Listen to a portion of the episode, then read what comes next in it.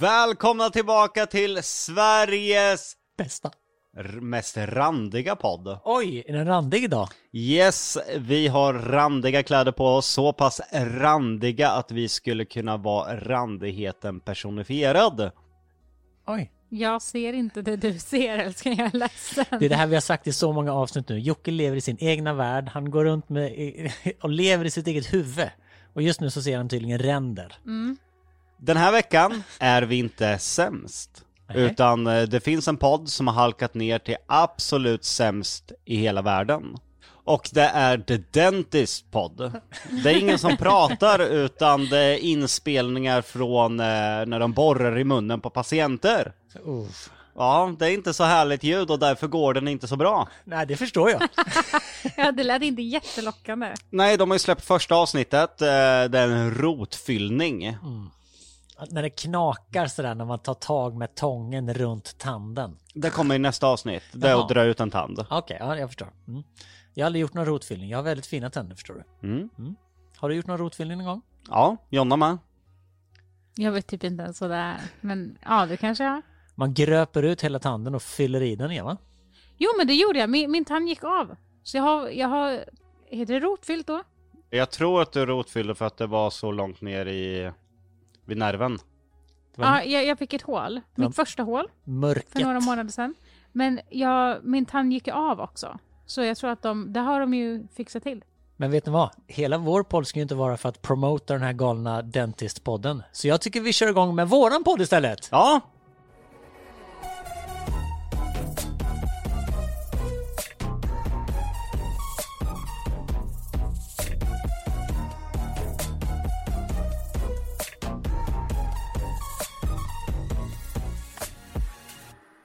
Och vad ska vi prata om idag? För det är ju inte rotfyllningar som står på schemat. Nej, men kära vänner, jag tänker så här. För det har blivit väldigt mycket barnfokus de senaste avsnitten. Att vara förälder och allt vad det innebär. Ja, men nu har vi tagit oss igenom allting. Nu har vi tagit oss igenom att kunna få barn, att vara gravid och att vara förälder. Nu har vi betat oss igenom det där. Precis, och lyssnarna är less på att höra om barn. De har ringt mig personligen, den enda lyssnaren vi har. Och sa så här, jag vill inte höra mer om barn. Så då tänker jag så här, hmm, vad fan ska vi prata om då? Ja, då får vi väl prata om er då, som vanligt. Nej, men jag tänker så här. Jag vill veta lite mer hur ni är som partners. Dels till varandra, men också hur ni liksom så här lyckas hitta tid för varandra i den otroligt hektiska värld som ni lever i. Med barn och jobb och att vara kända och allting. Vad tycker ni om det? Ja, det är väl lite läskigt, lite utlämnande, men det ska väl bli spännande. Precis, vi ska fråga, hur ofta har ni sex? Vilka stä... Hur fan, vad är det? Det vill vi veta, vad jävla rovdjur. Nu kom rovdjuret fram. Det är jättemånga som har postat bilder på dig och sen bredvid Mård. Och det sjuka var att sjuttiosex procent trodde att du var målen. Ja, det är jättesjukt alltså. Vem bar den bäst? Eller lika som bär? Det är sjukt hur jag alltid avslutar dina meningar. Har du tänkt på det, Jocke? Ja, vi känner varandra in och utan till. Alla hans oh. skämt. Alltså jag vet exakt vad han ska säga. Är det för att du är så less på hans skämt? Ja, för att jag, jag vet på vilken du, nivå de ligger. Du tycker vissa är jäkligt roliga. Ja, jag verkligen. Nej, ja, jo, det gör jag. Det ja, gör jag. Det gör du. Ja, det gör jag. Ja, kolla, det är ändå lite sådär härlig stämning idag. Vi kommer ändå osökt in på det här då. Förhållandet, helt enkelt. För vi har ju pratat om det så mycket, att ni har varit igenom så mycket så att det finns liksom ett så starkt band. Men om vi börjar med det, Jonna, vad tycker du är det bästa med att leva med Jocke? Jag tror det är för att, det låter ju klyschigt, men för att vi kompletterar varandra. För att saker som jag är väldigt dålig på är han, alltså är hans styrkor och tvärtom. Så att jag tror att där har vi absolut funnit varandra och vi har liksom inget problem med det. Är många som bara, men det ska vara jämställt, det ska vara, man ska göra lika mycket av exakt samma sak. Till exempel då vet jag många partners som har barn som till exempel bråkar om vem som bytte blöja sist. Nu har jag bytt fem bajsblöjor, nu är det din tur. Vi har aldrig någonsin ens alltså diskuterat det. Vi ser väl det mer som att den som har barnet när barnet behöver byta blöja, ja men den byter blöja, eller den som har tid då. Det, vi ser liksom det som en väldigt tråkig grej att tjafsa om. Det finns väl värre saker kanske. Man behöver inte räkna grejer och jämföra, utan kan man göra det så gör man det. Utan kan. Något tjafs. Och kan man inte, ja, men då frågar man den andra om den kan.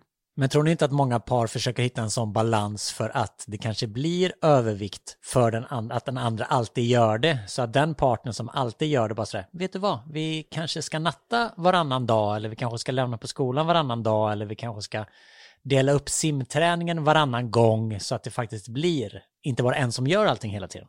Jag tror kanske att det är så om, om det är så att man är lika bra på det. Förstår du vad jag menar? Att det är liksom så att man har inga problem med det. Men om vi till exempel skulle ha våra barn på simträning, så vet jag att jag hade tagit det för att jag vill ha den kontrollen, och för att jag tror att Jocke kanske hade missat saker där, eller att han kanske får ett jobbsamtal och då kanske han inte kan liksom hålla koll där. Samtidigt som Jocke hade tagit andra saker. Om det till exempel är så att med bygget här nu, alltså jag vet ingenting om bygget, men han vet ju allt. Som det är någon som knackar på dörren då, och liksom ska fråga saker om bygget, ja, men då är det han som får ta det. Jag är nog lite hårdare där än Jonna. Om det är någon som upplever det där, så kanske det inte heller är rätt partner. Utan då kanske man har en partner som är lite lat. Och då får man ju ställa betydligt högre krav. Ingen utav mig och Jonna är ju i grunden lata, utan vi är extremt drivna människor, vilket jag tror underlättar väldigt mycket. Men upplever man att det är en sån övervikt att man får göra allting, då tycker jag nog att det är dags för en intervention med den partnern då faktiskt. Mm, vad ord och inga visor, det kanske inte är så lätt att bara bryta upp. Nej, absolut är det inte där, men säger man ingenting så kanske det är väldigt svårt för den andra personen att veta. Den kanske är fast i något extremt dåligt mönster. Den kanske lider utav någon psykisk ohälsa. Kanske går igenom något tufft den inte har vågat dela med sig till sin partner. Att prata om saker är ju det bästa, för då har man ju den här förståelsen för varandra. För annars går man ju omkring och tror saker. Den här personen kanske inte alls är lat, utan går igenom något trauma den håller för sig själv. Det finns så mycket. Man behöver ha en intervention, för då får motparten chansen att beskriva sin känsla ur det hela. Och det kanske är så att personen bara är jäkligt lat, eller så ligger det någonting annat djupare bakom. Ja, så kommunikation är egentligen det du säger är det viktigaste i förhållande. Ja, precis. Men vad tycker du är det bästa med att leva med Jonna? Jonna är en helt fantastisk människa, och jag har aldrig träffat en människa i mitt liv som Jonna. Hon är så icke fäst vid framgångar, pengar, makt som väldigt många andra människor i dagens samhälle jagar. Att kanske få vara ihop med en offentlig person för att få någon slags bekräftelse. Det existerar inte hos Jonna, utan Jonna är en av få människor jag känner att hon genuint gillar mig bara för att jag är jag, och det finns inget annat bakom. Jonna är väldigt omtänksam och sätter andra människor i första hand. Jonna underlättar väldigt mycket för andra människor genom att göra saker utan att någon har bett henne. För att hon vill att alla ska det bra hela tiden. Jonna är one of a kind skulle jag säga. Det finns ingen mer Jonna, och det är jag väl glad för. Utan då har jag ju hittat den Jonnan. Jonna, the one and only. Alltså nu, så här bra är jag inte. Det känns som att du höjer mig till skenorna. Jag är jättetacksam för det, och jag, det är jättesnällt. Men det, alltså jag har väldigt, väldigt många dåliga sidor också. Nu idag skulle jag säga att du är den personen, för att den resa du har gjort det senaste året, det är wow. Det är verkligen wow. Vi har ju haft en del stormiga år i vårt förhållande där dina hjärnspöken och känslor, att du stannar i det lokala, har ställt till det väldigt mycket för oss. Mm. Att det har blivit väldigt mycket bråk som kanske inte hade behövt, för att du, vi säger att Jonna vaknar och mår dåligt. Då fick alla lida av Jonnas humör, och hon pratade inte om det. Men vi har pratat väldigt mycket om just det här, och det senaste året har Jonna gjort en fantastisk utveckling med det. Min syn på det hela är ju en väldigt enkel lösning. Mår jag jättedåligt, då informerar jag alla runt mig. Direkt när jag vaknar bara, jag har en pissdålig dag. Det jag märks mår. Också väldigt tydligt på dig. Det blir en aura, så fort du går in i rummet så märker man verkligen det. Ja, och då är det väldigt viktigt att jag berättar det för människor så att folk inte tror att de har gjort något fel och sådana saker. Och jag tror att Jonna har sett hur bra det här fungerar för mig. Så nu idag är Jonna väldigt bra på att kommunicera till mig om det är någonting. Och vi kan prata varför det är så. Och då är det lättare att hantera den dagen. Vi säger att vi båda är på jättedåligt humör. Vi pratar med varandra varför vi är på dåligt humör. Och uppdatera varandra under dagen om det blir bättre, om det blir sämre. Vi ser till att eh, den personen kanske går och vilar en timme. Eh, åker iväg och rensar huvudet. Vi sätter inga krav när den andra mår dåligt, skulle jag säga. Och, och det är väldigt viktigt att låta den ena parten må dåligt ibland. För så är livet, man kommer inte må bra varje dag.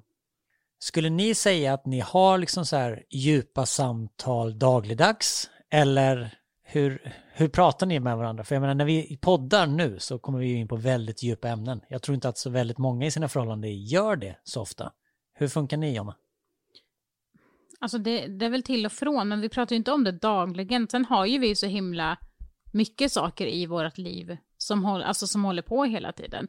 Det konstiga är ju att trots att jag och Jocke både jobbar ihop, bor ihop och har barnen ihop, så kan det ju vara liksom, det känns som att man inte ser varandra, att man inte träffar varandra.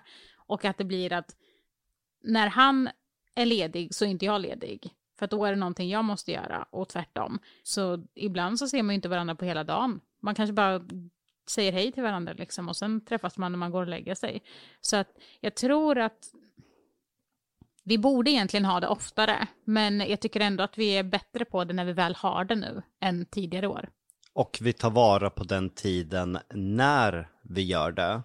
Om man jämför med andra förhållanden som finns runt omkring oss utan att eh, lämna ut någon och nämna namn, så märker vi att när vi kan umgås med dessa par, då väljer de att disponera den tiden man har till att prata om skvaller.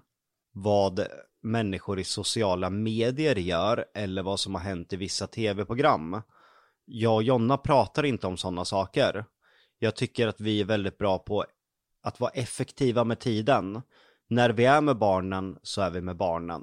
När vi är med varann, då sitter vi inte och pratar om gossip eller skvaller, utan då pratar vi om oss själva, våra liv, våra barn. Jag skulle vilja säga att våra samtal på kvällen går ut väldigt mycket på att summera vart våra barn är i livet. För det är ju en väldigt stor prio för oss att vara föräldrar och att våra barn ska ha det bra. Så vi diskuterar i första hand väldigt mycket runt om. Och sen generellt hur vi mår. Och eftersom jag vet då att Jockes timtid på telefonen ligger på ungefär arton timmar om dagen, så håller du med om detta, Jonna, eller är det bara en glorifiering av Jocke nu när han sitter och säger här i podden att är han verkligen närv- närvarande i de samtalen eller sitter han med telefonen samtidigt? Nej, alltså jag håller delvis med, och sen är det ju så att alltså han jobbar ju med telefonen, så det är inte så konstigt att han sitter i te- telefonen liksom. Och sen så har ju han också, när han inte jobbar, för att kunna rensa bort all den här snurrigheten i huvudet, så ja, men du vet ju också att han skämtar väldigt mycket, så det är ju ett sätt också för honom att koppla av.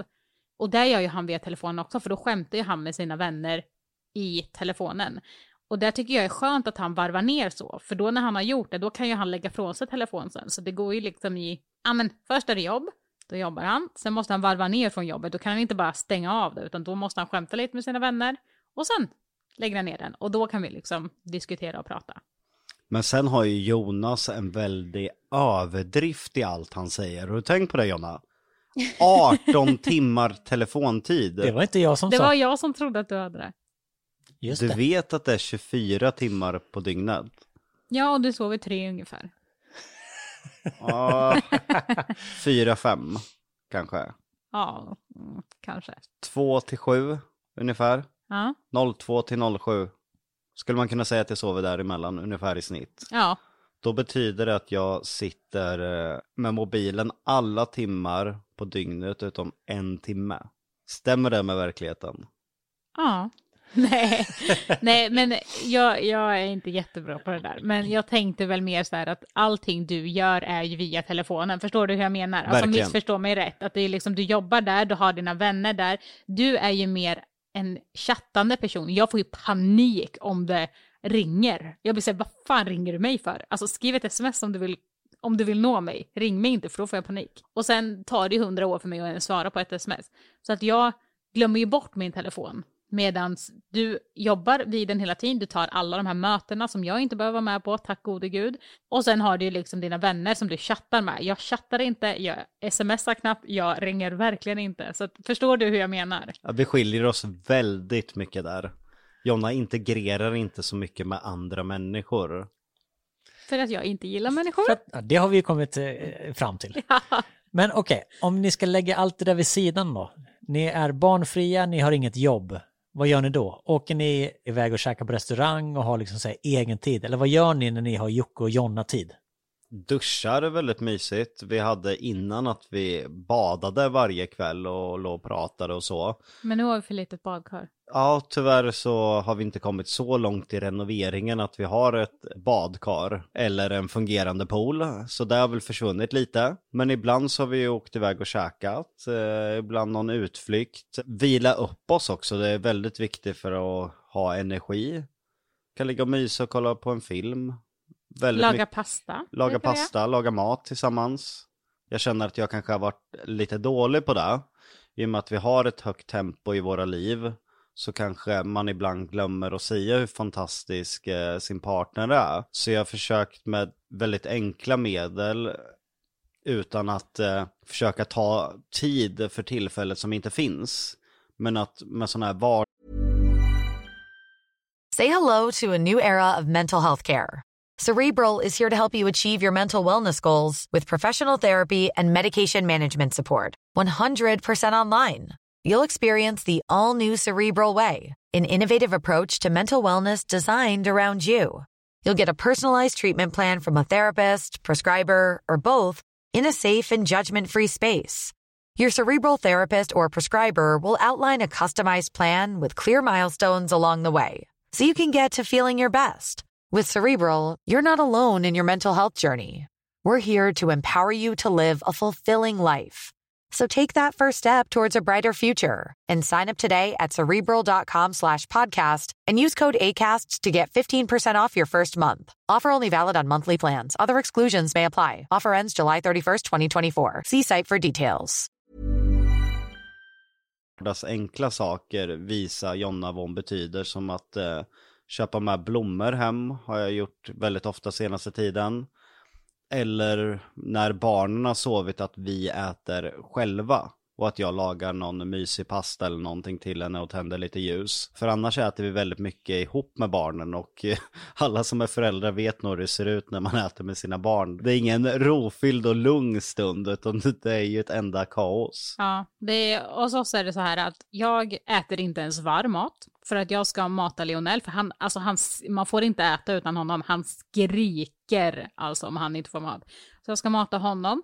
Sen har vi Luna Bell som totalt vägrar ens äta mat. Hon ska inte ha den maten. Hon ska tjafsa hit och dit. Och hon ska göra dittan och datta med lillebror. Och hon ja, ska göra allt. Och pappa ska mata henne. Hon har kommit på ibland. Och allt vad det är. Och sen kan jag få äta min mat. Vi ser inte varandra under middagen för att vi har fullt fokus på varsitt barn. Hon är helt inne i Lionel och jag i Luna Bell. För Luna Bell nittiofem procent av tiden sitter närmast mig mm. och Lionel sitter närmast dig. Mm. Och det är som Jonna säger att eh, få Luna Bell att äta, det, det är en kamp varje dag. På något sätt så gillar hon inte att äta mat. Hon tycker inte det är så jätteroligt. Om man inte blir matad eller att någon sked tillhör någon viss människa. Det måste hotas upp liksom. Så vi vill ju att hon ska äta upp. Och då kan det bli så att vi sitter en timme vid matbordet. Bara för att Luna Bell ska äta upp. Det är inte jättefancy. Men vi, vi blir ja, men nästan varje gång mätta i alla fall. Upptäckte ni att när vi började prata om vad ni brukar göra så gled vi direkt in på barnen ändå? Ja, men de är ju stor del av vårt liv, så jag tror att det, det, och det, är, och det är ju inget konstigt, det är Nej. Såklart. Men nu försöker jag grotta lite i vad ni gör när ni är ensamma. Men vi, alltså, vi jobbar alltid, och när vi har lediga dagar så är det, det vet ju du också, Jonas, att när du bara, ja ah, men det här är min lediga helg. Ja, men tror fan att vi pratar jobb ändå. Det är liksom någonting, jag tror att det handlar om att vi är så drivna och vi vill alltid göra bättre. Och jag menar, det är inte så att vi har ett så här sju till fyra jobb och att man sitter och jobbar liksom måndag till fredag. Vi jobbar hela tiden. Alltså Jocke tänker ju allra bäst när jag och barnen har gått och lagt oss. Så att han är ju mest driven i sin hjärna då. Det är då han kommer på alla de här koncepten och tv-program och allt vad det är. Och det är ju svårt att... Ja, men du känner Jocke också, Jonas. Det är liksom inte så att han skriver det på en lapp och sen tar den när alla har vaknat. Han ringer ju runt direkt när han har kommit på det. Ja, vår brainstorming, eller vår mesta brainstorming, det är ju på kvällen mellan elva och två kanske. Ja, ja, verkligen. Hörrni, det är inte kväll då. Det är fan natt alltså. Ja, ja. Natt. För Jonna är det natt då. Ja, inte för oss. Du, återigen, det kanske låter lite sjukt, men du är ju den som jag kanske smsar sist på kvällen och först på morgonen. Och vi brukar hålla på att smsa fram till ja, men runt två, just runt sju då när du säger att du vaknar, då börjar vi igen. Så jag fattar att det kanske inte blir så mycket tid över för bara er, men är det någonting som ni lider av eller funkar det? För det verkar ju ändå funka, eller? Det funkar hur bra som helst för mig, för att vi är en familj och då är vi ändå med varann. Sen såklart vi har lite egen tid när man gör vuxensaker. Äntligen kom vi in på det. Men vi kanske inte har haft den, det privilegiet att bara kunna åka iväg på en spahelg och sådana saker. Utan det har ju varit väldigt högt tempo. Och för att folk ska förstå också, när du har väldigt höga inkomster så är det väldigt lätt att det blir höga utgifter också. Och det är ju så ekonomi ser ut, att eh, ju mer du tjänar ju djupare dalar kan det komma på det, och eh, du budgeterar efter något visst. Vi har haft en pandemi, väldigt mycket saker som påverkar, och det är ju som jag tidigare sagt i podden mitt största löfte, att mina barn inte ska få växa upp under en kajot, vad heter det? kaotisk period, och att det ska vara galet med massa flyttar och ekonomiska bekymmer. Så jag jobbar nog femtio procent extra för att ligga på den här säkerhetsmarginalen, att jag vet att min familj kommer kunna ha det bra och att det ska vara lugnt och skönt runt mina barn. Att det inte är det här hetsiga, och ekonomi påverkar par väldigt mycket. Enligt statistik så är ju dålig ekonomi en av de absolut största anledningarna till varför människor skiljer sig, och många bråk tillkommer om just pengar. Du och jag har ju faktiskt lovat varandra för vårat bästa att vi inte ens ska prata ekonomi, för att det slutar aldrig bra.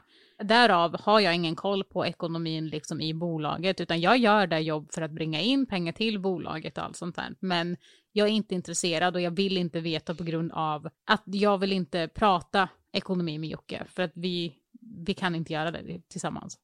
Är det för att ni börjar bråka, eller är det för att ni hellre lägger tid på annat? Nej, alltså vi, vi bråkar, vi blir oense liksom. Men det är inte så här att, jag vet inte, det är bara, jag tror bara att det är ett infekterat samtalsämne. Jag tror att det är det. Jag tror det är så för alla. Och precis som Jonna underlättar mig med vissa saker, berättar inte vissa saker som hon vet att jag blir uppstressad och mår dåligt för. Samma sak gör jag för henne. Och det är nog därför att vi har ett väldigt bra och fungerande förhållande, för att vi gör uppoffringar för varann. Absolut, det är jättestressande att jag vet om ekonomin. Det tar på psyket att veta, shit, den här månaden ser det inte bra ut. Och jag tror att alla som har haft ekonomiska problem, jag tror att säkert många som lyssnar på den här podden har haft företag som drabbats hårt under corona, och den psykiska ohälsa man utvecklar genom en ekonomisk stress. Det är jättejobbigt, men... jag gör det för Jonnas skull, för att jag vet att jag hanterar det bättre än vad hon gör. Hon klarar inte av den stressen. Och på samma sätt gör Jonna för mig. Saker hon vet att hon klarar bättre. Det, den uppoffring hon gör. Hon tar den smällen, den stressen, de, den ångesten. Och jag tror att det är det som gör en enorm styrka i våra förhållanden. Att göra uppoffringar för varann. Vad känner du att du tar på dig extra i din ångestryggsäck, Jonna, för att Jocke ska slippa? Jag tror att, ja, men dels förskolan, som jag har berättat tidigare i avsnitten, att Vi går på en föräldrakooperativ som gör då att det drivs i stor, det, in, ja, men det drivs av föräldrar kan man väl säga. Och det gör då att vi måste vara väldigt närvarande och det är möten titt som tätt och det är hit och dit och det är styrelsemöten och det är medlemsmöten och vi ska fixa saker på förskolan, vi har egna arbetspass och så vidare. Och jag tar allting där för att Jocke ska slippa liksom vara där. Såklart att han kan ju hämta och lämna på förskolan, det, det är inga snacka saker, men jag tar allting som är där runt omkring. Ja, men alla läkarbesök, allting som egentligen har alla de här måstena med barnen tar jag på mig. Men genom att ta bort den här, för vi känner ju ganska bra, det vet ju de flesta. Och jag tycker att det är värt att ha det så, för att då kan vi stryka ekonomi. Då behöver inte vi lägga tid på att tjafsa vad vi ska lägga pengar på eller att vända på varenda krona för att klara oss. Utan då kanske vi kan ta bort eh, en timme om dagen och lägga på andra saker. Och bara den timmen gör så otroligt mycket när vi har en så hektisk vardag med väldigt mycket jobb. Skulle du säga att på grund av er bakgrund, din bakgrund och er gemensamma bakgrund när ni bodde i den här soc-lägenheten hade det påvert ställt, skulle du säga att du är väldigt pengadriven för att inte hamna där igen? Verkligen, och jag är i grunden ingen pengamänniska som anser att pengar har något värde eller att man blir någon bättre människa utav det. Utan jag ser pengar som en frihet. Jag vill inte ha för mycket pengar, för då försvinner den här drivkraften till att kämpa sig framåt. Det härliga i livet är ju att kämpa efter någonting och sen nå dit. Att kanske kunna köpa den här saken. Det försvinner ju lite om du tjänar för mycket pengar.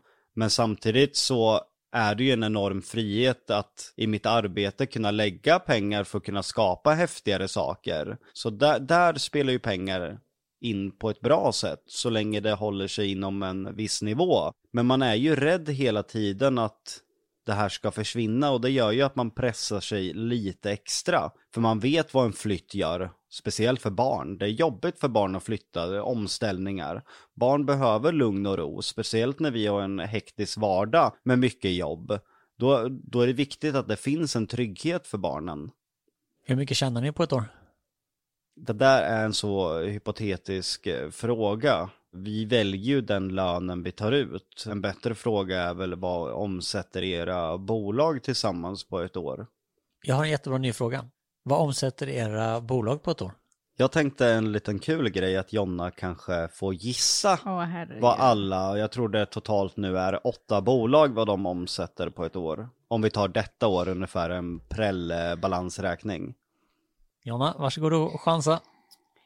Då chans. Alltså jag vet inte ens vad det betyder. Betyder det med moms och grejer? Eller vad? Jag vet inte. Alltså jag kan inte ekonomi överhuvudtaget. Alltså är det vinst? Vinsten? Eller är det liksom... Omsättningen är allt som kommer in i bolaget. Allt som kommer in. Yes. Oavsett vad, vad det går ut liksom. Precis. Oj, då skulle jag chansa på kanske... Tänk om det är jättemycket över nu och jag bara... Ja. Jag skulle chansa på kanske sextio miljoner. Det är jättemycket över. Då vet jag inte. Jonna chansar alltså på att era åtta bolag gör en omsättning på sextio miljoner per år. Och nu får vi den rätta siffran. Någonstans det här året runt trettio miljoner. Och det var hur... inte jättemycket över. Jo, då... exakt, exakt hundra procent över var det. Ja. Exakt hundra procent. Jocke och Jonna A B då, vad omsätter det preliminärt tjugohundratjugoett? Jag vet ju ungefär... Eh, tre att... miljoner. Det är jättemycket under. Va? Sa du tre miljoner? Ja. Det var vi har omsatt den senaste en och en halv månaden. Okej, tio miljoner. Det var vi omsatte tjugoarton. Men hur fan... Vilke, vilket bolag är det som inte drar in ett jävla piss då? Men grejen är så här att jag...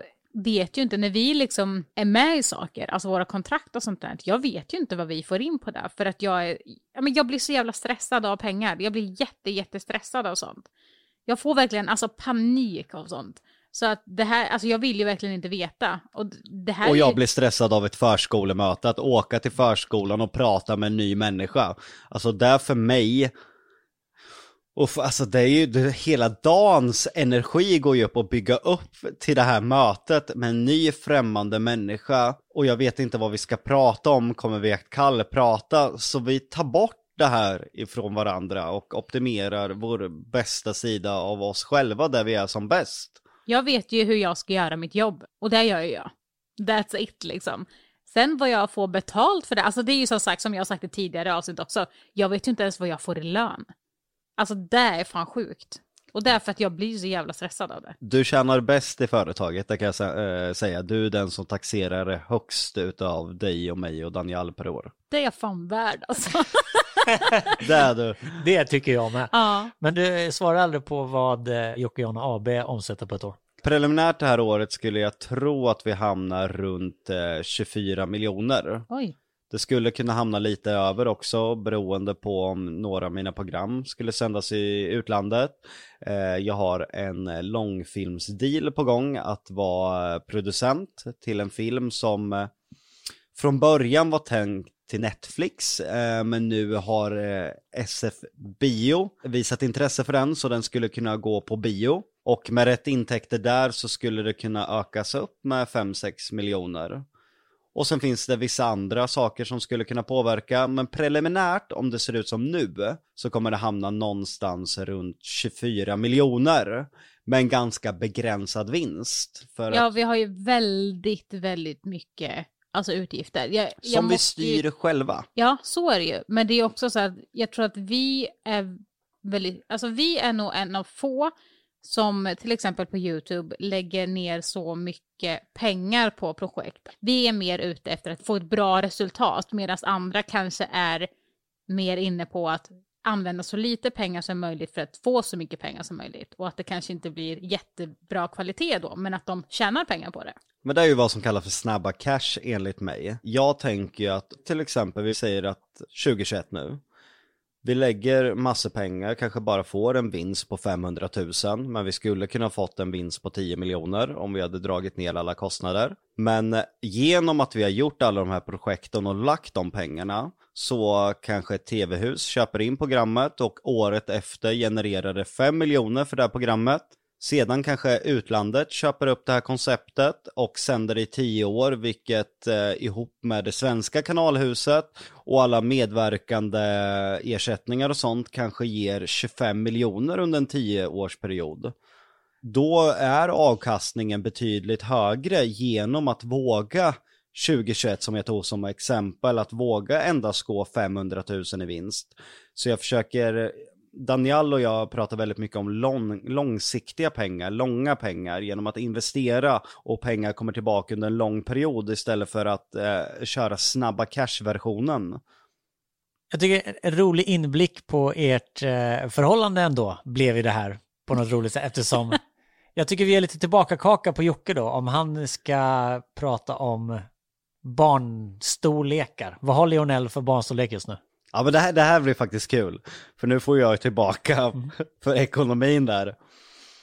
Lionel har storlek... Är vi mellan sjuttio och åttio? Nej. Han är över åttio redan. Du får gissa. Han är storlek åttiosex. Jag kan säga så här. Han är sjuttioen centimeter lång. Och det betyder att egentligen ska han ha storlek sjuttiofyra om man räknar med längden. Men ja, han, han, är bred. Är, han är ganska bred. Men då hade ju rätt i grunden från början mellan sjuttio och åttio. Ja, men du visste inte hur lång han var ändå. Så försök inte. Jag sa mellan sjuttio och åttio. Ja, men säg nu vilken storlek han har. Ja, han har åttiosex. Eller åttiofyra eller åttiosex. åttiofyra finns inte. Men ja, han är mellan åttio och åttiosex. Han har alltså åttio och åttiosex i kläder. Och jag kan säga så här. Vad, vad har Luna Bell? Hon är också mellan två storlekar. Luna Bell är ju över nittio centimeter nu. Så Luna Bell har ungefär nittiosex. Finns inte heller i storlek. Men hon är mellan åttiosex och nittiotvå. Det är alltså, Luna Bell har alltså nästan samma storlek som Lionel har. Det är sjukt. Och hon är två och ett halvt år och han är bara nio månader. Kan vi köra någon annan barnfråga? Alltså, eh, vad ska... Ja, vad... vad får varje barn i barnbidrag? Är det elva hundra femtio nu? Nej. Är det ettusentvåhundrafemtio? Nej. ettusentrehundrafemtio? Nej, ettusentvåhundra. Vad kostar förskolan? Nej, det, var fan, det är väl en femtiolapp också? Nej, för de höjde den när Lundell föddes. Vad är det så? Ja. Jag tittar på dig nu, Jonas. Jag tittar inte på mig. Jag har ingen det, koll på. Det ändrades barnbrott. Året Lundell föddes så höjde de. Ja, det är ju för fan alltid varit den där femtiolappen. Ja, niohundrafemtio förutom... när jag växte upp och sen var det ettusenfemtio och sen var det väl ettusenetthundrafemtio. Nej, nu de ändrade det där tjugoarton. Vad kostar förskolan?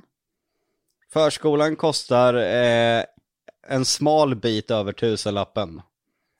Kan du säga en siffra? ettusentvåhundra i månaden. Ja, stämmer. Men nu kommer du bara in på ekonomi som har med barn att göra. Vi måste ställa exakt. Andra frågor. Nej, för han säger ju väl, han säger ju att han är bra på ekonomi och då...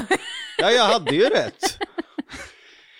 Ja, Jonas, jag säger Jonas. Som Jonas, frågor om barn som inte har med ekonomi att göra. Okej, hur länge ska ett barn sitta bakåtvänd i bilen? Fyra. Bra. Men det är för att vi pratade om det igår förmodligen. Nej, vad fan!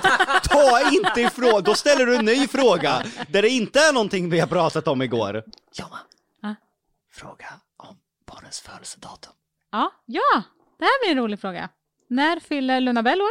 tjugoåttonde oktober. Född tjugoarton. När fyller Lionel år? Det är augusti. Ja. Mm. Det är inte ens ett år sedan, så där borde du komma ihåg. Jag pendlar mellan två olika dagar. Ja, det vet jag att du gör. tolv till tretton. Okay. Något av dem är rätt. Och vilket är det? tolv. Ja, bra! Fan också. Ja. Det hade varit så mycket roligare om man hade fel. Bring it on. Bring it vi, on. Kan väl ändå, vi kan väl ändå nämna situationen när Jocke ska tatuera in Lionels namn, osäker på stavningen och ringer upp dig för att fråga. Mm. Och då... Så säger jag det. Och sen så säger jag också hans födelsedagsdatum. Han bara, det var tur att du sa det. För jag hade skrivit, vad var det, tretton annars? tretton. Ja. Och du trodde Lionel stavades som två L. Det gör det ju, men inte i slutet. Får jag skylla på dyslexi? Nej. Nej. Nej. Det kan du inte. Inte när det gäller dina barns namn. Bring it on. Nu har jag haft rätt här. Um, ja, det. Du var väl på B V C häromdagen? Mm. Vad kollar man upp på B V C? Barnens nu. Kurva. Så att de ligger jämnt med kurvan. Och hur ligger våra barn med kurvan? Lundell låg över på kurvan under en väldigt lång period. Och... Det har hon inte gjort. Jo, lite över lån. Nej, det har hon inte gjort. Hon låg väldigt bra på kurvan till att börja med. Hon för... har alltid legat under kurvan. Nej, inte de jo. första månaderna. Då, då vill jag se de här papperna. Ja. Hon låg jättebra på kurvan. Till och med lite över i vikt. De första fyra, fem, sex månaderna. Sen... Har de tippat under kurvan till att vara lite underviktig? Nej. Jo! Nej. Jo! Okej. Okay. Jag är helt säker på det här. För jag vet att eh, vi var chockade att Lundell hela tiden vägde lite mer än vad vi trodde. Och jag kommer ihåg, jag hör den här barnmorskans ord. För jag var vä- väldigt mycket på B V C, B B C. Ju, B V C. B V C eh, med Lundell. Då var jag med i stort sett varenda gång. Och jag har sån här fotografiskt minne på vissa saker jag snappar upp. Och jag har hört den här barnmorskan och jag till och med ser det här diagrammet i huvudet. Att hon låg en liten bit över varenda gång fram till en viss punkt då hon slutade äta. Hon började äta väldigt dåligt och då tippade hon under. Hon har aldrig legat över, men hon har säkert legat på kurvan först. Hon har legat lite över. Nej. Här väljer jag att tro på Jonna naturligtvis. Lionel däremot eh, behöver man inte vara någon raketforskare för att förstå att han eh, ligger över viktmässigt på kurvan. Det var faktiskt till och med så här att eh, ja, men barnen, nu är det ju corona och då får man ju inte minsta lilla så här förkylningssymptom så får man ju inte liksom alltså vara någonstans. Och så skulle vi göra en åtta månaders kontroll på Lionel och Lundell skulle göra sin två och ett halvt månad. Men då blev de förkylda så vi fick skjuta fram det lite. Så nu vart det ju Ja, men vid nio månader istället. Och då skulle vi boka in en kontroll för tio månader. Men då sa hon att jag ser på honom att han äter väldigt bra. Han mår väldigt bra. Så att eh, vi behöver nog inte det. Så vi får till och med hoppa över en kontroll här nu för att han, ja. Han, han gillar mat. Han gottar sig, den pojken. Han har det gott. Är det någon, är det någon som undrar sig så är det fan med Lionel. Okej, jag tycker ändå att vi fick någon slags facit på att eh, Jonna har noll koll på ekonomi och... Eh, Jag säger det. Jocke har noll koll på barnen. Jag är Asper i hjärna och rätt ska vara rätt. Jag, jag skulle inte säga riktigt noll koll. Jag visste att han skulle ta till det. Jag bara väntade. Mindre koll än vad man bör ha. Den kan jag köpa. Men jag riktigt... tycker du är bra. Jag ska inte, behöver inte försvara dig. Jag tycker du är bra. Och Jonas skojade lite. Jag ser mördarblicken. Ja. Nej, men jag, jag, jag kan köpa en delvis. Delvis. Och du behöver inte hålla koll på det där. För det jag löser det. Och Jonna, du, du behöver inte, och du behöver inte hålla koll på pengarna, för det löser han. Men det är lite oroväckande att jag inte håller koll på pengarna. För skulle det, om det nu skulle ta slut mellan oss. Då är det kört. Jag har ju ingen aning om någonting. Nej, men alltså folk hade ju hitta... lurat mig som Jonna, fan på pengar. Du är en så stark kvinna att det där hade du lärt dig. Nej, nej, nej. nej. Alltså jag hade... Se inte ner på dig själv nu. Nej, igen. Men alltså jag, jag var väldigt bra på matte. Jag hade V G i matte. Men... sen stressar det där mig så jävla mycket att jag, jag vill inte se det. Alltså nu har jag glömt bort all matte för att jag, jag blir dum i huvudet av siffror alltså. Då har du lärt det ändå, du är duktig. Hör du, nu, nu ser du ner på sig själv igen. Det är det dåliga självförtroendet som talar. Jaha. Men jag vet inte vad saker är värda och inte värda. Det är klart. Va, jag va... vet vad barnkläder är värda. Nej, men... en liten mjölk. Nej, men det vet jag inte. elva, fjorton Ja, någonstans däremellan. Typ. Men det är ju för att jag handlar. Ja, precis. Och det, det är ju också en grej som jag gör som du inte gör. Alltså som jag underlättar dig med. För att jag vet att då får jag med mig allting som vi behöver. Jocke äter ketchup, jag äter inte ketchup. Men det är jag som vet när ketchupen är slut och när den ska handlas. Toalettpapper. Och liksom alla de där grejerna. Jocke såklart kan ju bara, ja ah, men idag vill jag äta det här. Och sen så åker han och köper liksom ja, men pasta och allt vad det är vi behöver till den måltiden. Men han är inte den som är expert på att veta vad vi behöver fylla på. Till exempel att tvålpumparna är slut. Vi behöver fylla på lite tvål där. Eller sockret är slut. Fy fan vad dålig liksom, jag är på det där alltså. Ja, men alltså sånt ser jag köper inte per du. Dag. Ja, du handlar per dag och Jonna handlar till hushållet. Aj, jag är så jävla dålig. Där kan jag köpa. Nu kan du få säga att... Okej, jag säger det igen. Jonna har noll koll på ekonomi och Jocke har noll koll på shoppingen till hushållet. Ja, att eh, se till att hushållet går runt. Där har jag ta med fan ja. noll det, koll. Det, det är verkligen noll koll. Skulle hon fråga mig nu hur mycket toalettpapper finns det kvar?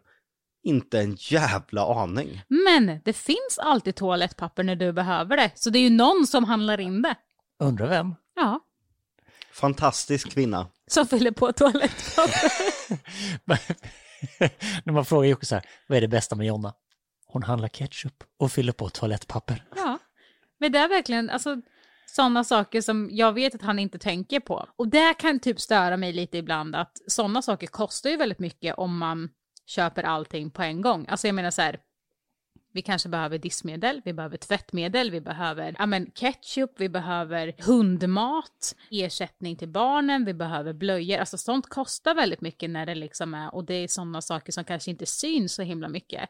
Och det är kanske städgrejer och sånt. Och då kan han bli ibland så här, ja men vad fan, hur kan du ha gjort av med så mycket pengar då? Man bara, för att alla de här sakerna kostar ju. Och det var, det var väldigt roligt när han skulle då köpa smör igår. För att, eh, ja, smör är egentligen jag som köper. Men han skulle åka iväg igår och handla och då så frågade han, är det någonting du behöver? Då sa jag, ja men nu behöver vi smör. Och då skulle han köpa det. Och då kommer han hem och bara, fy fan vad det skiljer mellan Bregott och Lätta. Ja men det är ju helt sinnessjukt. Ja, vad kostar Bregott? trettiotvå spänn Nej, det var trettiosex fan. Det var nog ännu mer, det stora paketet. Visserligen så har vi en kan man säga, lokal butik som säkert ligger lite mer i priserna än en stor butik. För du är ju en riktig Ica Maxi-råtta, det lyser om dig. Ja. Jag storhandlar. Oj vad jag storhandlar. I... Två kundkorgar, färdiga påsar. På Ica Maxi? Jajamän. Ja, det lyser Ica Maxi om det. Vi, vi, vi... Det roliga är att nu måste Jocke ge igen lite för han blir så jävla stött när jag sa att han hade noll koll på barnen. Ja, fortsätt. Nej, men det är klart man blir, det är ju ens barn. Alltså, men han just skojade, det, ja, han visste jag... att du skulle ta åt dig av det och det var därför ja, han gav han får, den kängan. Han får stryk efter podden som det simplaste rovdjur. Nej, men eh, jag tror fyrtiofyra spänn här på Hemköp i Linda. Och, på eh, Bregott då? Ja, på Bregott som dessutom är stenhårt och förstör mackorna. Den blåa Bregott är bättre. Den är inte lika hård. Ja, det är så. Mm. Då får jag kolla upp då. Finns på Ica Maxi. Men, den Men lika li- dyr eller? Den är lika dyr eller? Nej, jag vet inte. Jag bryr mig inte om vad är det saker och ting kostar. Är inte den blå havssalt? Nej. Det är avskatt. Ja, det finns en havssalt också. Men den blå är mellan och lite lösare. Den ja. har vi till barnen. För true story, när man har det vanliga Bregott och så ska ungarna bre knäckemacka, då går ju knäckemackan sönder. För ja, liksom, ja. Mm. Den är ju, det är ju för hårt. Så då kom vi på att då köper vi den blåa Bregotten, mellanbregotten, då kan de bli.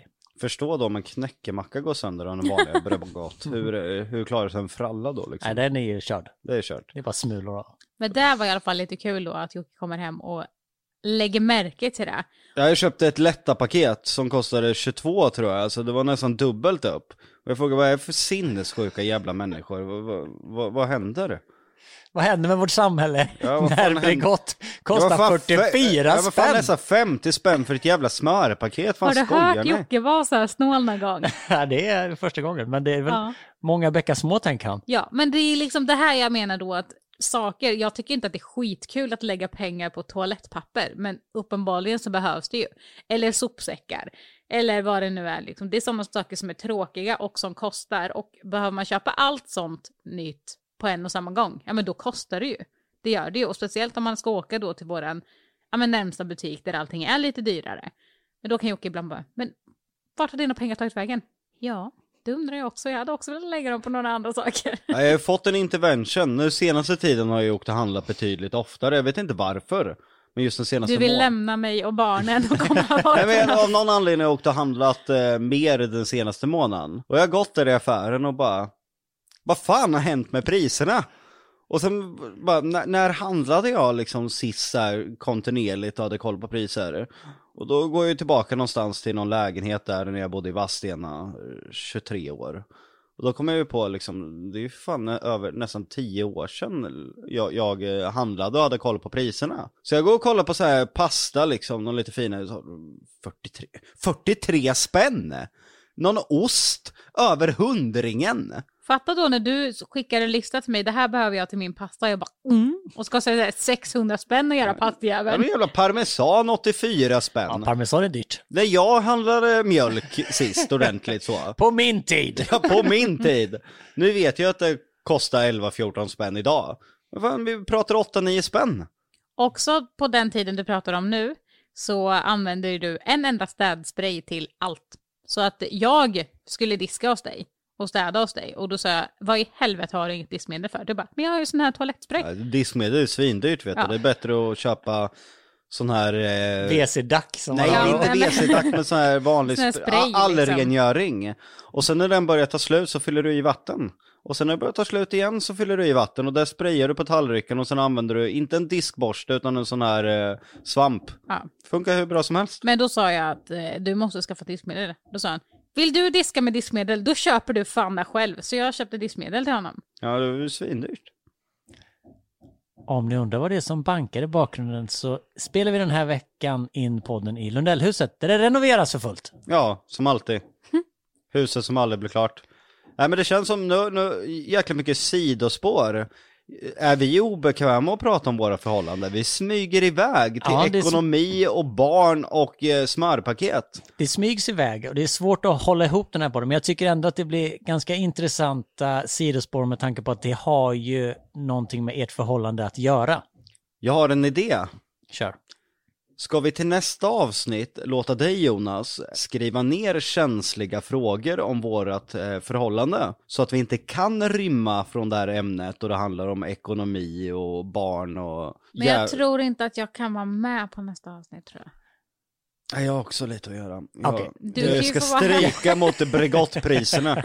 Du gör så här, nästa avsnitt kommer jag sitta själv. Och jag har skrivit frågor, ner. Men ingen svarar. Ingen svarar. Men tror du det kan funka att du var förutbestämda frågor och man inte får prata om något annat än att besvara den frågan? Ja, för då kan vi kan folk testa. Kanske skicka in lite frågor. Mm, folk skulle kunna skicka in. Jag har ju ja, ett frågebatteri. Menar ni att vi ska göra en ren Q and A på lite hårda frågor där det är liksom ja, ba, nej, inte sväva iväg? Ba, alltså djupt, djupt, djupt ner i våra förhållanden. Sånt, för någonstans, vi smiter ifrån, vi gillar inte att prata om det här. Det, jag känner det och jag ser det på dig också. Det lyser, det drar i ansiktet på ja, jag kan säga så här, det är ju inte svinskön stämning här inne just nu. Och så fort vi kommer stänga av den här podden så vet jag, det kommer att bli iskallt. Jag kommer, jag kommer få, sparka i ansiktet. Jag kommer få en spark eller två. Jonna blir glad. Nej, men det är det. Såklart jobbigt att exponera djupa grejer i, i, i förhållande. Ja, men jag upplever inte att det har blivit så här tidigare när vi ändå pratat. Är det, är det någonting som, som ligger där och gror som ni egentligen vill prata om? Som ni är lite rädda att prata om? Men det är väl att när man visar sig svag om någonting, så i dagens sociala mediesamhälle så biter folk. Det blir lite som med hajen. Börjar ju blöda, vet du, då känner hajen lukten och hugger. Ah, du menar att eftersom du vet att vi har ganska många lyssnare så vill du ibland kanske inte säga det du egentligen tänker, för du tänker så här, jag orkar inte med dramat. Ja, precis. Och vi har delat med oss väldigt mycket. Vi, vi kanske har varit de offentliga personerna som varit mest öppna tidigare. Och idag så är vi, så här, om det finns någon topplista, mest öppna offentliga personer. Men jag tror inte ens vi är på topp tjugofem längre. Vi... Alltså förut berättade vi Allt, allt om allt. Och det var både en väldig fördel för att man kunde prata ut, man kunde ventilera och det hjälpte och man kunde hjälpa folk. Samtidigt som att då visade man sig svag och då kom ju de här som, alltså, ja, det, det var väldigt negativt också. Tråkigt för alla människor som uppfattade det som väldigt positivt och kom väldigt nära oss.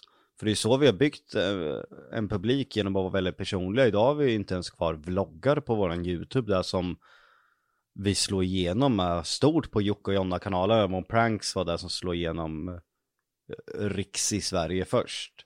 Men vi har blivit mindre och mindre och mindre personliga. Så jag tror att nu när vi har börjat med podden här, det kommer ta ett tag innan du lyckas kläcka upp skalan på oss, för vi har slutit oss under en väldigt lång period. Det är lite läskigt, det måste jag ändå säga. Och jag har ju sådana, som vi har varit inne på i de flesta avsnitt, så har jag väldigt lokala känslor. Så att eh, ett sånt litet jobbigt avsnitt kan ju förstöra mitt mående i två veckors tid. Ja, vi vet ju vad som hände efter vi gick tillbaka i tiden och pratade om Jockiboi perioden. Mm. Då upplevde ju både du och jag att Jocke blev väldigt förändrad i sin sinnesstämning bara dagen efter. Ja, Jonna också. Det jag, kom d- ja. senare på henne. Jag drömde mardrömmar i säkert en och en halv vecka efteråt. Det är helt sant. Spring, is that you? Warmer temps mean new Allbirds styles. Meet the Superlight Collection. The lightest ever shoes from Allbirds. Now in fresh colors. They've designed must-have travel styles for when you need to jet. The lighter-than-air feel and barely-there fit make these shoes some of the most packable styles ever. That means more comfort and less baggage. Take the super light Tree Runner on your next adventure. Its cushy, lightweight foam midsole supports every step, and the extra outsole traction gives you the grip to just go for it. The eucalyptus fiber upper adds next-level breathability to keep you going all day. Plus, the super light Tree Runner is comfortable and ready to go right out of the box. So, what can you do in a super light shoe? What can't you do is the better question. And because they're super packable, the real question is, where are you taking them? Experience how Allbirds redefines comfort. Visit allbirds dot com and use code super twenty-four for a free pair of socks with a purchase of forty-eight dollars or more. That's A L L B I R D S dot com, code super twenty-four. Och varit jättekonstig mot Jocke. Mm. Det... Men känner ni att vi, ska vi hålla oss därifrån då? Eller känner ni att Nej, det ger det någonting? Gav ändå, det, det gav, gav ändå, ändå mycket. Något. Alltså för oss själva också. Sen vet jag inte om det har gett någon annan någonting. Men om jag utgår från oss liksom, så gav det ändå, det var ändå skönt att prata om det. Men det var något extremt jobbigt att prata om. Och det blev liksom att man, man ältade och man började fundera. Och det var liksom så här, man levde kvar i det lite. Och det var väl det som var väldigt jobbigt. Så det är väl min rädsla att gro ner sig i någonting som kommer påverka mitt mående. Hon stannar väldigt mycket längre i känslorna. Jag går ner jävligt djupt och sen klättrar jag upp därifrån och går vidare. Jonna har en lite längre kurva hon stannar där i, som påverkar henne under en längre tid. Men jag tänker lite tillbaka på Stefan Hallgren som jobbar med mig och Jonna. Han ringde upp oss efter att ha hört några avsnittet av podden och sa att det här är det bästa dels ni har gjort och dels det bästa ni kan göra för er själva. Att eh, prata om såna här saker. För Stefan har ju märkt min resa från att vara helt transparent i sommarprat och öppna upp mig till att bli den mest generella människa som finns. Kan man säga generell? Alldaglig. Jag håller bara vid jobb. Försöker någon grotta sig lite djupare på mig så studsar jag iväg till ett nytt ämne. Jag tror att vi har byggt upp från att vara helt blottade till och byggt upp en skyhög mur runt oss själva, både jag och Jonna. Tror du inte det är så, Jonna? Jo, jag kan hålla med. Då är vi ändå inne på rätt spår då, med att vi försöker knäcka upp den hårda muren. man kan ju inte anpassa sig efter de dåliga människorna. De är ju inte ens en majoritet, utan de är ju minoritet. Bara att man kanske tar mer illa vise ut av det dåliga än det positiva. Det sägs ju att det krävs tio positiva kommentarer för att väga upp en dålig. Ja, är det inte till exakt. Och med hundra? Jo, det kanske till och med. Men jag vet att det är väldigt mycket så. Och jag vet också att det är oftast det som når en först. Liksom. Det blir ju som en akilleshäl. Att eh, det vi öppnar upp oss för, det ser den här typen av människa som en svaghet och vet precis var de ska hugga. Jag kan dra ett exempel som jag fortfarande mår dåligt för än idag. Och du har ju varit involverad i det, Jonas, eh, i och med att vi gjorde Familjen Lundell ihop. Även om det var du som var huvudproducent där, så var jag väldigt delaktig i vad som sändes. Och då var det en incident eh, när jag ramlade med Luna Bell i trappen. Som jag valde att vi skulle ha kvar i programmet för att det var väldigt viktigt att visa att man inte är en dålig förälder och att det kan hända olyckor. Den videon har folk hemsökt mig med. Bara idag så är jag säkert tio D M på Instagram där det står här: du tappar din dotter i trappen, du tappar Luna Bell i trappen. Inte då liksom du ramlar med Luna Bell, utan då har de gjort om allting till du tappar henne. Varför tappar henne? Varför du kastar. kastar du henne? Mm. Det har gjort memes liksom... Eh... med det här där folk sitter och skrattar åt det och, och allting. Och jag blir ju väldigt känslig när det är Luna Bell. Hade det varit jag som har ramlat i trappen, gör det bäst ni vill. Men när man sitter och, och, och skrattar åt att ett litet barn slog sig i trappen. Så det är ju sådana grejer. Någonting som jag tyckte var jätteviktigt att ha med för programmet, så att föräldrar ska förstå att man inte är en dålig person och att olyckor kan hända. Blev till någonting som har förföljt mig i... Det är ett och ett halvt år nu, för det här var runt jul det hände. Jul tjugonitton då, nu är det mitten av tjugohundratjugoett. Så ett och ett halvt år, varje dag. Det har inte gått en enda dag utan att jag har fått sån här D M. Ja, och de skriver ju till mig också. Fråga Jocke varför han, varför han tappar Luna Bell i trappen. Man bara, alltså, är det ens... Hur, alltså, det är så sjuk fråga. Och det, det har inte hänt, för han tappade inte, han höll henne under hela fallet. Och det var han som slog sig. Ja, det var ju faktiskt inte så, så, så farligt som det nej, kanske ser nej, ut, eller som, som man tror. Eller som du, du kanske främst, Jocke, upplevde det. Alltså du satte dig ju i princip ner du i, i trappan. Bak, ja, precis. Men det vi ville få fram med att ha kvar det var ju att Jocke mådde så extremt dåligt över att det påverkade hela dagen. Och hur hans diagnoser var att ta över allting där liksom. Medan då blir det någonting helt annorlunda. Och hur man som förälder beskyller sig själv, att man skulle belägga sig själv och se ner på sig själv när det händer sådana här saker, fast det är någonting som kan hända alla. Och förmodligen händer alla. Och visar man inte sånt, då är det så här, ja ah, vadå, har ni bara allting perfekt hela tiden? Dittan och dattan och bla bla. Vi vill ju kunna visa också att vi är bara människor. Sådana här saker händer oss också, men...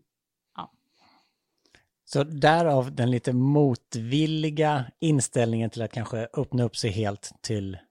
För att folk använder ens utsatthet och där man mår dåligt för. Likadant om jag skulle prata om övergrepp jag var med om som barn. Då skulle jag få D M hur det kändes att få fingrar i röven som barn eller sådana saker. Och det är skrämmande hur folk använder någonting man öppnar upp sig, någonting som man mår dåligt för, till att vända till att trycka ner personen. För någonting som verkligen når mig, det är det här trappan med Luna Bell. Jag mår fortfarande dåligt både för incidenten fortfarande idag, och jag mår dåligt för varje litet D M. Och nu vet jag att jag kommer få ännu mer när det här läcker ut till fel målgrupp. Att okej, okay, han mår dåligt av det här. Han sitter och öppnar upp sig i podden nu och säger jag mår dåligt av de här D M. Jag skickar ett sånt D M för jag vill ha en reaktion. Men också att det, jag tycker att det säger mer om de här pojkarna. För att det är ju faktiskt pojkar, det är inga... Nej, det, det är inga flickor, unga, det är, unga ja, pojkar. Exakt, och de har inte barn så de kan inte sätta in, sig in i det själva. Och ja, de vill bara vara coola liksom. Jag tycker att det mer blir så här, aha, du är en sån du. Alltså för mig blir det verkligen så här... Du kunde skrivit någonting lite mer mognande. Alltså det, det känns som att de försöker att kolla, men istället så bara trappas de ner hur mycket som helst. För att det är verkligen så här, jaha, fan vad okänslig du var då. Men det är den här armén som vi har pratat om tidigare. Av tolv, tio till tolv, åtta till tolv-åringar brukar du säga va? Ja, åtta till tolv, alltid unga killar. eh, som jag inte vill ha som målgrupp, som jag försöker komma ifrån hela tiden. Men varje person som ska försöka göra innehåll eller content, som det kallas på YouTube, för att få visningar använder sig av mitt namn. Och det är ju för att jag har en bakgrund där man kan dra upp gamla saker. En vuxen människa ser ju direkt, med snälla, det är tio år gamla saker.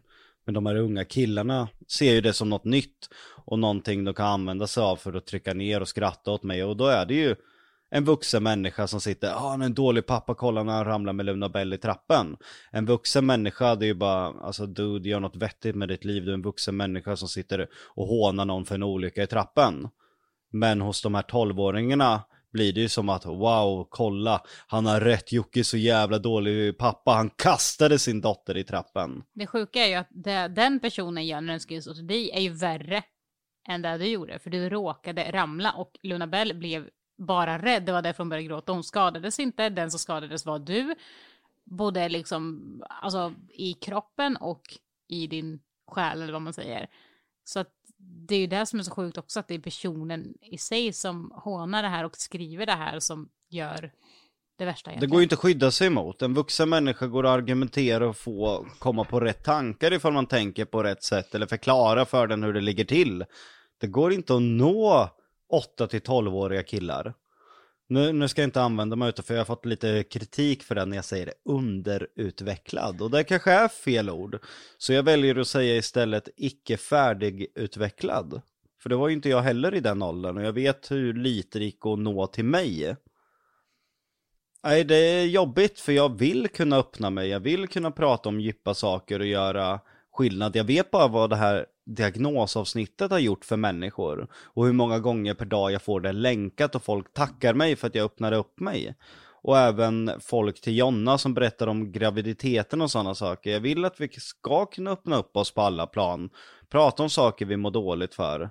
Men det är jobbigt när människor skjuter pilen rakt där den träffar som värst. Som jag gjorde förut. Mm. När jag sa att du hade noll koll på dina barn. Ja, den var, den var lite hård, för att barnen betyder så mycket för mig. Så att även om man skojar, skoj, skoja inte med mig om Luna Bell, för det blir... Alla de där tolvåringarna, åtta till tolv-åringar som har skrivit om Luna Bell i trappen, de har redan byggt upp den här piken. Mm. Så när du kommer och, och säger det där lilla att jag inte har koll på barnen, då har de redan liksom sprungit upp för den här långa, långa, långa klippan. Så att... Eh... En sån liten kommentar puttar ja. dig över gränsen. Precis. Så du var där, din jävel. Jaha. Vi lär oss saker om varandra. Det är du och åtta och tolvåringarna. Jag är den, i den underutvecklade gruppen. Nej, men i och med att vi inte kan öppna oss själva på det här sättet, uppenbarligen. Du känner väl också det, att självmant så kommer vi inte öppna oss själva. Utan då kommer vi prata om Bregott-paket och sådana saker. Mm. Ja, lite vardag. Jaha. Jag vet inte om det blir nästa avsnitt eller om det blir något avsnitt i framtiden. Men att vi... Jag tycker det är nästa. Ska vi så, köra nästa? Ja, vi tar tjuren. Tjuren vid hornen. Vid hornen? Tjuren i hornen. Ta tjuren, vid, ta tjuren i hornen. Ta tjuren vid, vid hornen. Ja. Är det vid hornen? Ja, konstigt, man måste väl ta dem i hornen. Ja, ta tag i. Annars tar man vid, alltså, då får man då inget bra man grepp. Ja, då får man inget bra grepp. Det, det kanske är att man, tar, att man tar dem i örat istället. Nu tar vi tjuren i eller vid hornen och kommer ställa frågor som ni inte kommer kunna slippa undan i nästa avsnitt då. Jag vill, verk- jag vill verkligen inte vara med på det här alltså. Jag får redan typ en klump i magen. Anpassade frågor också. Vad är det för frågor ni vill ha då? Nej, men det ska vara sp- inte generella utan specifika du tror kan vara jobbigt för Jonna att prata om. Och specifika till mig som du tror kan vara jobbigt att prata om. Och frågor som kan vara jobbigt att prata ihop. Så nu är det ditt uppdrag att växa upp ett par horn. Det ska komma ut en liten svans med en trekant på längst ut. Och sen ska det bara bli riktigt jävla jävlig. Och nu har alla hört att Jocke vill det. Så inte jag kommer få skit från dig sen, Jocke. För nu jävlar. Ja, jag tror att det, det är nyttigt. Sen om vi inte klarar av det, då har vi i alla fall försökt. Det kanske blir tårar, det kanske blir skitjobbigt. Men då har vi i alla fall testat på det. Alltså fy fan, du vet inte vad det ger dig in på. Vi ger en trettio-påse till Jonna. Nej, du ska fan ha en hundra-påse. Ja, trettio-påse, det var ju när vi bodde i sosslägenheten. Jag vet, men ska vi ha råd med Bregott Då blir det bara trettio påse. Skulle jag åka till affären och säga att hon fick en trettio påse nu? Jag har fått en snyting. Jonna, du får en tvåhundra påse. Ja, nu, nu snackar vi. Nästa gång jag kommer så kommer jag med en tvåhundra påse i ena handen och några Nocco i andra. Och Bregott. Och, för där tänker ja, inte vi köpa den, själva. Den blå Bregott. Jag ska den testa den. Och sen så kör vi på med ett batteri av hårda, tuffa frågor. Så hjälp mig med det, kära lyssnare. Jocke ångrar sig redan. Hans batteri. Har du tänkt på att han alltid säger det? Det heter det. Heter det batteriet av ja, frågor? Ja, ett batteri av frågor. Vadå, har du bestämt det här? Sitt inte och bestämma så jävla det saker. Det heter det. Ett batteri är liksom... Eh... Jag vet vad ett batteri är, ja, men Jonas. Inte ett vanligt A A-batteri. Jag, jag har aldrig hört någon säga det förutom Jonas i hela mitt liv. Mm. Nej, men då är det för att ni eller är, att man säger det i Västerås, eller? Nej, utvecklade. I, i, i tv-världen skulle jag tro. För att det här är något återkommande, vilket program vi än har så finns det olika batterier med grejer. Och Jonna, det här är alltså inte ett litiumbatteri eller ett A-batteri eller ett... Ett batteri av drönarbilder. Nej, det är inget batteri överhuvudtaget. Batteri av drönarbilder, ja. Batteri av stockar, batteri av synkar. Men vad betyder det då? Ja, men det är en mängd av någonting. Kan vi inte bara säga massor? Nej. Massor bilder. För det, nej, för det heter det. Vi använder korrekt uttryck. Precis som vi har korrekt mickteknik. Okej, så att om jag hade skrivit en uppsats här eller någonting och så skrev jag vi ska köpa eh, ett batteri av äpplen så hade jag varit godkänd. Det låter ju vara osagt. Okay. Men jag använder det i alla fall korrekt. Jag hade använt en större mängd eh, jobbiga och känsliga frågor. Jag ska ha ett batteri. Alla bara så här skriver inte en enda fråga för de vet inte ens vad det är du menar. Nej, fyll Jonas batteri. Fyll mitt batteri med jobbiga frågor. Men det kanske kan vara läge att hänvisa in dem till Instagram-sidan. Ja, vilken bra idé. För att fylla batteriet. Sanningen måste fram heter vi på Instagram. Man kan skriva ett D M så kommer ansvarig för den här Instagrammen samla ihop de intressanta frågorna. Eller så kan man kommentera under valfri bild eller film. Ja, eller om man har en svinlång fråga kan man också skicka mejl på podd at jockejonna punkt se. Slash likbil. Slash den ukrainska vakuumpodden. Okej, det blev ju lite hipp som happ idag nästan. Lite snack om Bregott, lite, lite... Vi, vi har varit där och nallat på muren. Nu ska vi bara breaka igenom och få svar. Skrapat på ytan skulle jag ha sagt. Ja, kan man, man kan där. Säga Jonas kom eh, inte så långt innan vi började fly. Det var väl två frågor var innan vi hade flyttat in i barnen. Vi flydde vidare i ekonomin och sen hade vi take-off. Då var ja, vi mot, var, på väg ty- mot rymden. Jag tycker ändå att det var ganska intressant avsnitt. För det visade ju verkligen vad ni inte har lust att prata om. Bättre försök och bättre lycka nästa gång. Det är så jävla dåliga. Med mitt batteri Roger. Av frågor. Tack för att ni lyssnade. Vi hörs i nästa avsnitt. Nej, innan vi... Du ska låta som en jaktfalk innan vi slutar. Det är jättemånga som har kommenterat det här faktiskt. Okej, okay, då tror jag att en jaktfalk åt så här. Bara krasa Maja. jag, försökte, jag försökte låta high pitch, det gick inte så bra.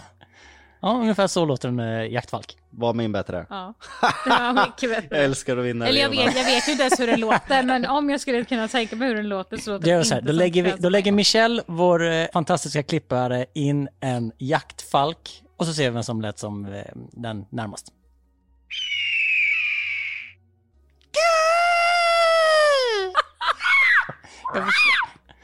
En ko också. Ska jag låta som en ko? Ja. Är det bara för att du kan det lät jättebra ja, nu? Ja, det ser du. Han är nöjd. Ja, jävlar vad han laddar. Ser du vad han laddar? Ja, men låt som en ko då. Nej, du börjar. Nej, vänta. Jag ska ta kort på dig när du låter som en ko först. Nej. Jo, ska jag lägga upp den. Varsågod. Låt som en ko.